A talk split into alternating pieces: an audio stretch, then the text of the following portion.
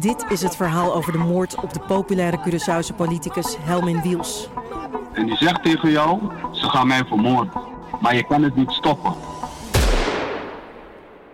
Wiels de moordzaak is nu te beluisteren in je podcast-app. Sommige gebeurtenissen zijn niet in woorden te vatten. Dit is zo'n gebeurtenis. Het was een pikzwarte dag. Ik was hier toen nog voor, voordat de linten er waren, was ik hier. En ik heb op weg hierheen heb ik mijn ouders gebeld. Die gaan ook altijd op zaterdag boodschappen doen in de Ridderhof. En vlak bij het politiebureau heb ik de auto neergepakt, want verder kon ik al niet meer. Het was één grote sirenezee op dat moment al. Dit zijn Carla en Marco, verslaggevers bij het AD. Samen gaan ze terug naar winkelcentrum De Ridderhof in Alphen aan de Rijn.